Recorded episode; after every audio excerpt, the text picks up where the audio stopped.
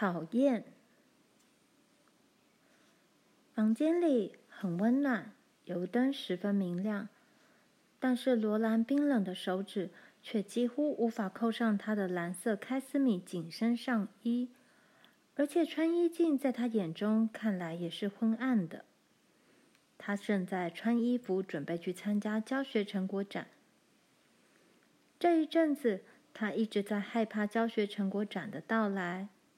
现在，他已变得不真实了，但他又却如此真实。无论如何，他都要挨过这次成果展。玲玲也很害怕，她瘦小的脸上眼睛睁得大大的。她悄悄自言自语道：“嗯，手拿凿刀。”小雕刻师站立着。这时，罗兰正在系她的发带。妈给玲玲做了一件新的亮色格子羊毛衣裙，让她在朗诵诗歌时穿。她恳求道：“妈，再听我朗诵一遍好吗？”妈回答：“没时间了，玲玲，我们现在出发都快来不及了。我相信你已经背熟了。”我会在路上听你背的，你准备好了吗，罗兰？罗兰有气无力的回答：“好了，妈。”妈吹熄了灯，门外刮起一阵冷风，吹起落在地上的白雪。罗兰的裙子在风中飞了起来，筋骨环可恶的往上缩，她担心她卷卷的刘海会被风吹乱。罗兰拼命想记住他要背的每一句话，但是他只能记到：美洲是克里斯朵夫·哥伦布在一四九二年发现的。哥伦布是意大利基诺亚人。玲玲则屏住呼吸，不断地重复着：“等待上帝统帅的时刻到来。”他说：“哇，他们把教堂的灯火都点亮了。”学校和教堂的灯火通明，一长排黑黑的人群在昏黄的灯笼光晕中向教堂移动。爸问：“怎么了？”布莱德先生回答：“来的人太多，学校挤不下。欧文把我们移到教堂去。”布莱德太太说：“哇，我听说你今天晚上要让我们一饱耳福，罗兰。”罗兰几乎不知道他回答了什么，因为他正在想：哥伦布是意大利基诺亚人，美洲是克里斯朵夫·哥伦布在一四九二年发现的。克里斯朵夫·哥伦布是……他一定要想起哥伦布以后的事情来。教堂入口挤得不得了，罗兰真担心他的筋骨环会被压得变形。挂外套的钩子已被占用光了，走道上挤满找座位的人。欧文先生一再叫道：“前排座位是留给学生的，请同学们到前面来。”妈说她会料理脱下来的衣物。当罗兰脱下大衣和帽子，神经质地去摸摸她的刘海时，妈正帮玲玲把大衣和罩帽脱下来。妈一面帮玲玲拉直花格呢长裙，一面说道：“现在，玲玲，你只要表现的跟平常一样就很好。你已经把你要朗诵的诗句背熟了。”玲玲低声说：“是的，妈。”罗兰说不出话来，她默默牵着玲玲步上走道，玲玲一路都紧紧靠着她。玲玲抬起头。眼中充满求助的神情，悄悄问道：“我看起来还好吧？”罗兰看看玲玲，她圆圆的眼睛里满是恐惧，一缕头发垂在眉梢。罗兰抚了抚玲玲的头发，玲玲的头发非常光滑，由中央编成两条硬硬的辫子，垂到背后。罗兰说：“好了。”现在你看起来真漂亮，你的新花格呢衣裙非常漂亮。这不像是他的声音，这声音太沉着平静了。玲玲的脸亮了起来，她扭着身子经过欧文先生面前，走到前排，和他的同学坐在一起。欧文先生对罗兰说：“所有总统的肖像都挂在墙上，跟学校里挂的一样。我的教鞭放在讲台。当你讲到乔治华盛顿时，就拿起教鞭，指着你要提到的总统。”这有助于你记住他们的前后次序。罗兰说：“是的，老师。”他现在才知道，连欧文先生也在担心。在所有的人当中，他尤其不能出错，因为他是教学成果展的要角。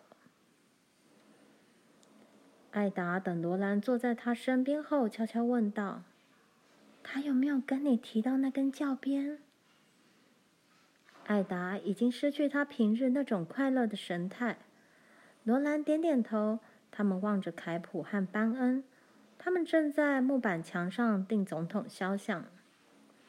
后面已空出一块地方，讲台靠墙摆着，长长的教鞭就放在讲台上。艾达的声音在发抖：“我知道你没有问题，罗兰，可是我好害怕哦。”罗兰鼓励他：“到时候你就不害怕了。我们的历史成绩一向很好的嘛，这比我们用心算做算术容易多了。”艾达说道：“总之，我很庆幸是由你开头，我是做不到的，我就是做不到。”罗兰原先很高兴能负责背诵这一部分。因为它的内容比较有趣，不过现在他的脑袋真是乱成一团。虽然他知道已经太迟了，但他还是不断的想要记全这一部分历史。他一定要记牢，他不敢出错。欧文先生说：“请肃静。”学校的教学成果展开始了。奈尼、梅丽、密尼、罗兰。艾达、凯普、班恩和阿瑟排着队走上讲台。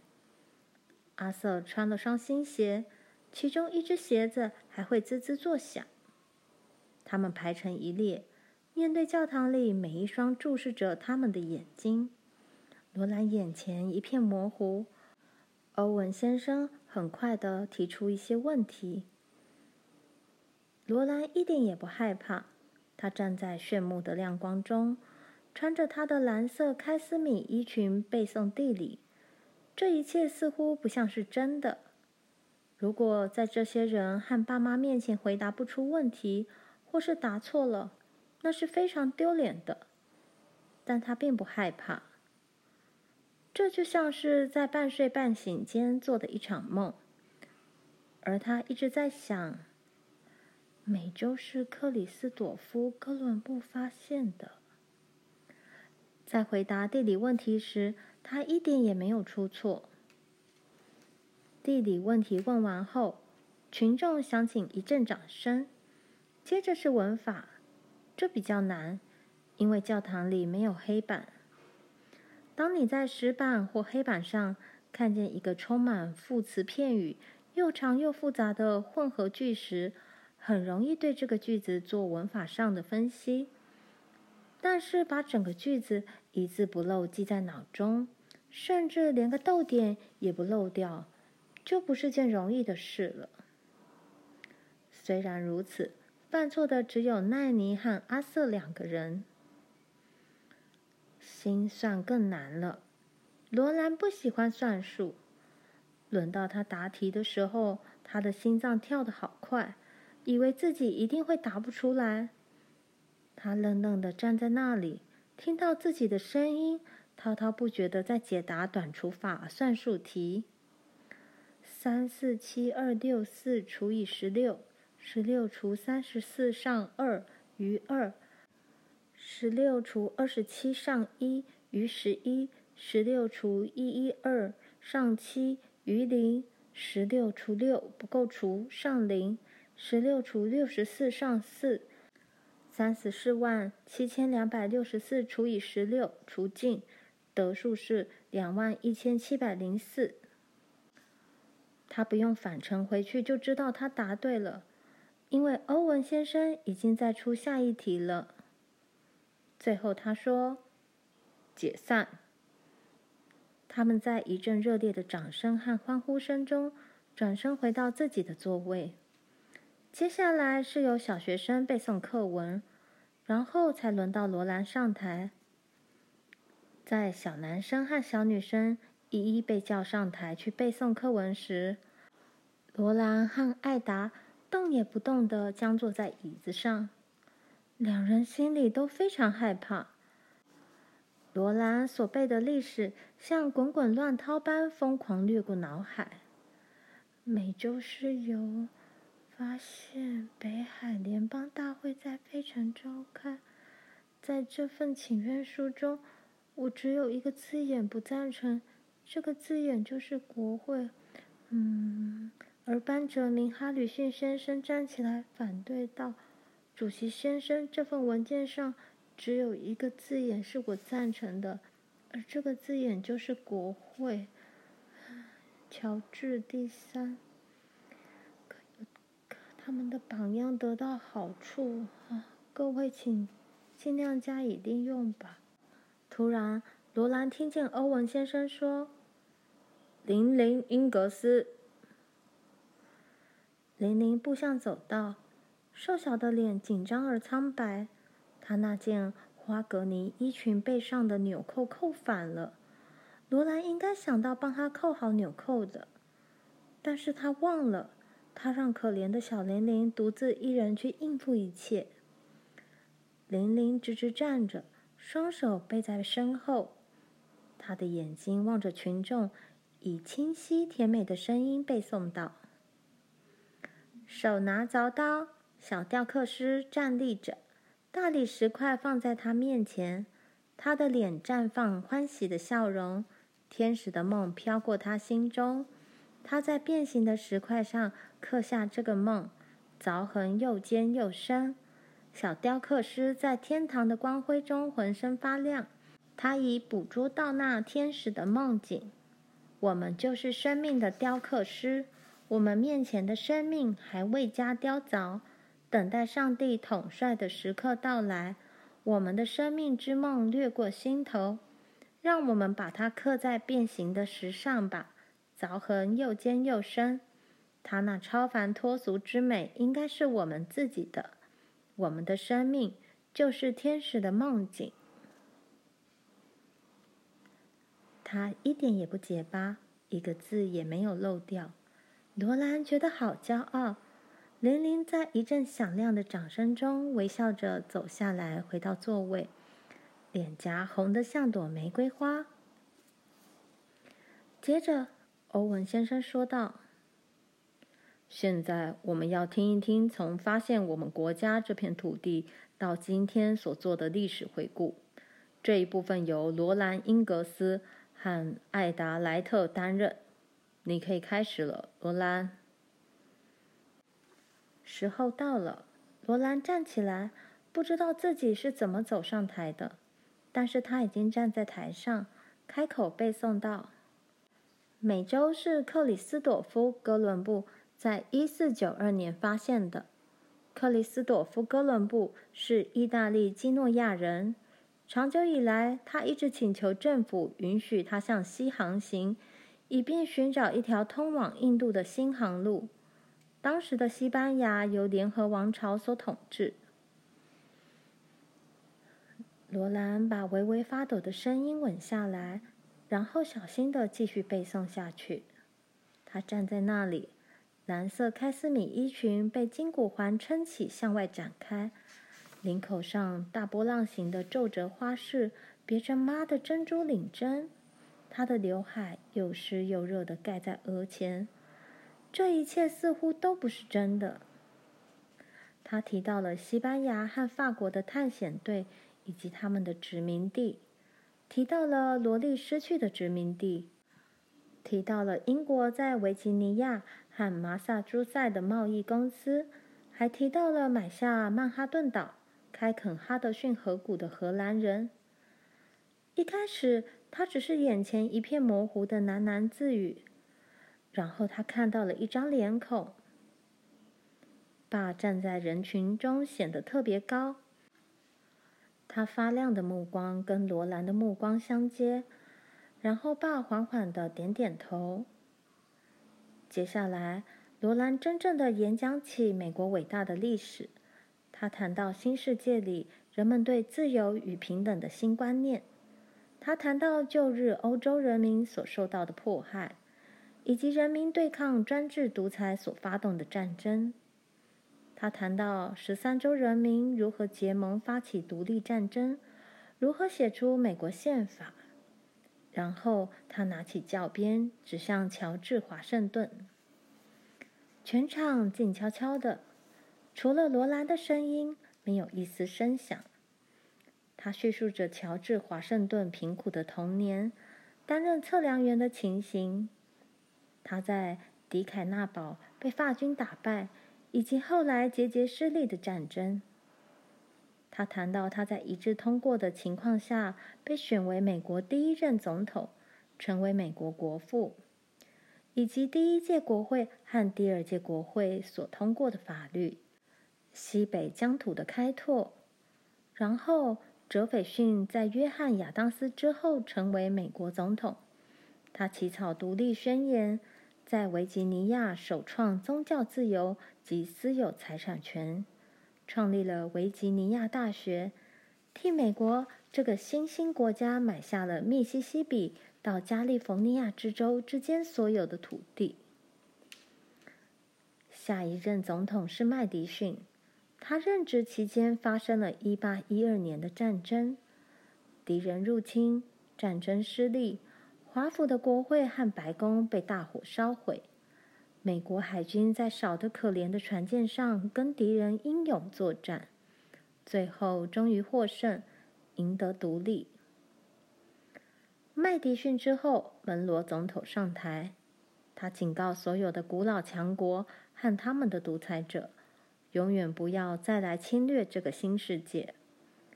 安德鲁·杰克逊从田纳西南下，跟西班牙作战，赢得了佛罗里达。然后，诚实的美国付钱给西班牙人买下这个地方。一八二零年，经济不景气，所有的银行一起倒闭，所有的商店全部关门，所有的人都失业挨饿。罗兰的教鞭移向约翰·昆西亚当斯的肖像。谈到他当选总统的经过，他提到当时墨西哥人也在打独立战争，并且赢得了胜利。现在他们可以自由地跟任何人做生意，因此圣菲的商人会从密苏里南下，越过一千五百公里长的沙漠去跟墨西哥人做生意。接着，第一辆篷车驶进了堪萨斯。罗兰该讲述的历史结束了，剩下的轮到艾达了。他放下教鞭，在一片寂静中鞠了个躬。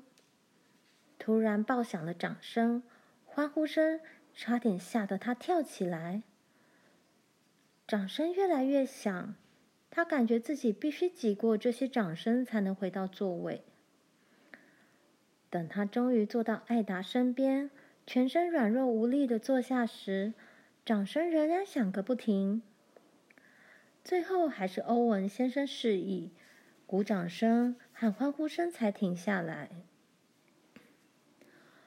罗兰浑身发抖，他想说些话鼓励艾达，但是他说不出来。他只能坐在那里休息，感谢这场严酷的考验终于过去了。艾达的表现非常好。他没有出错。罗兰很高兴听到大家也对艾达报以热烈的掌声和欢呼声。欧文先生宣布散会，每个人都站在走道和座椅间，谈论着这次教学成果展。教堂里的人群好拥挤，想要走出真不容易。罗兰看得出来，欧文先生非常高兴。罗兰和玲玲挤过人群，走到爸妈身边时，爸说：“嗯，小甜酒，你表现的真好，你也非常好，玲玲。”妈说：“对，我为你们两个感到骄傲。”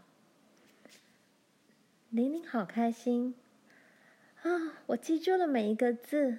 哦，我真高兴，一切都结束了。她叹了一口气。罗兰说：“我也是。”他挣扎着穿上大衣。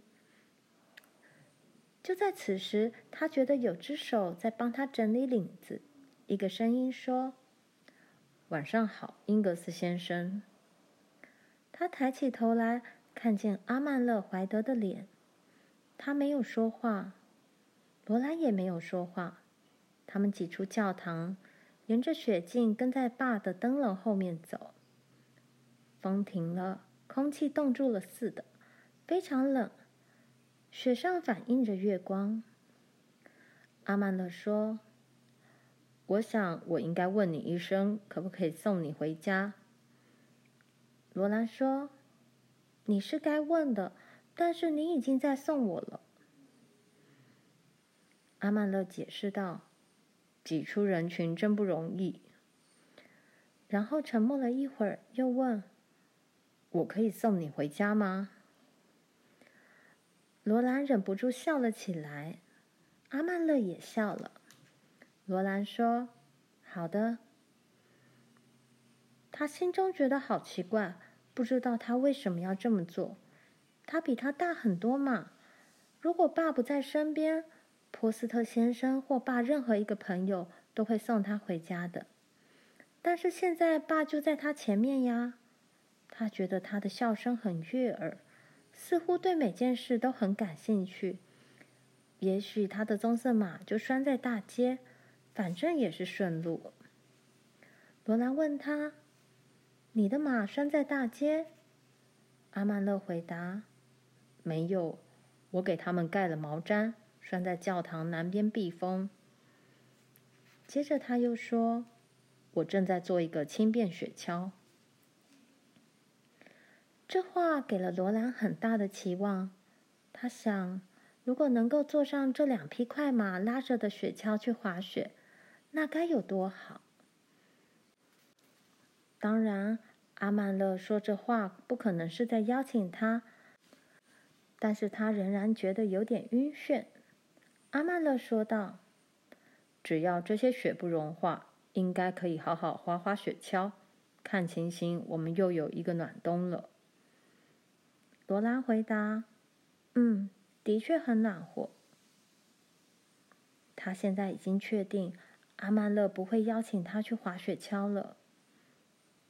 阿曼勒说：“做好雪橇要花一点时间，然后我要给它上两层油漆。”到耶诞节以后才能用。你喜不喜欢滑雪橇？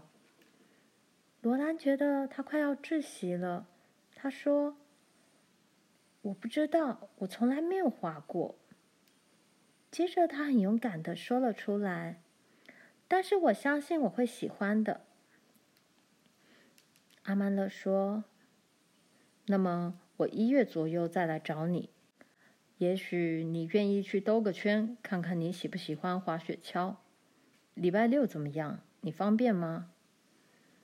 罗兰高兴地大声说道：“方便哦，方便！谢谢你。”阿曼勒说：“好，那我就去找你。如果不变天的话，几个礼拜内我就去找你。”他们已经走到了罗兰家门口。阿曼勒脱下帽子。说声晚安，罗兰几乎是跳着舞走进屋里去的。哦，爸妈，你们认为怎么样？怀德先生正在做一个轻便雪橇，他要带我去滑雪。爸和妈互望一眼，眼神非常严肃。罗兰赶快说：“我是说，如果我可以去的话，我可以去吗？拜托嘛。”妈回答：“到时候再说吧。”但是爸看看罗兰，眼神非常慈祥。罗兰知道到时候他可以去滑雪橇。他想，当那两匹马拖着雪橇，又快又稳的滑过寒冷的阳光中，那该有多好玩呀！他不由得很高兴的想到：“哦，这下奈尼·奥尔逊可要气死了。”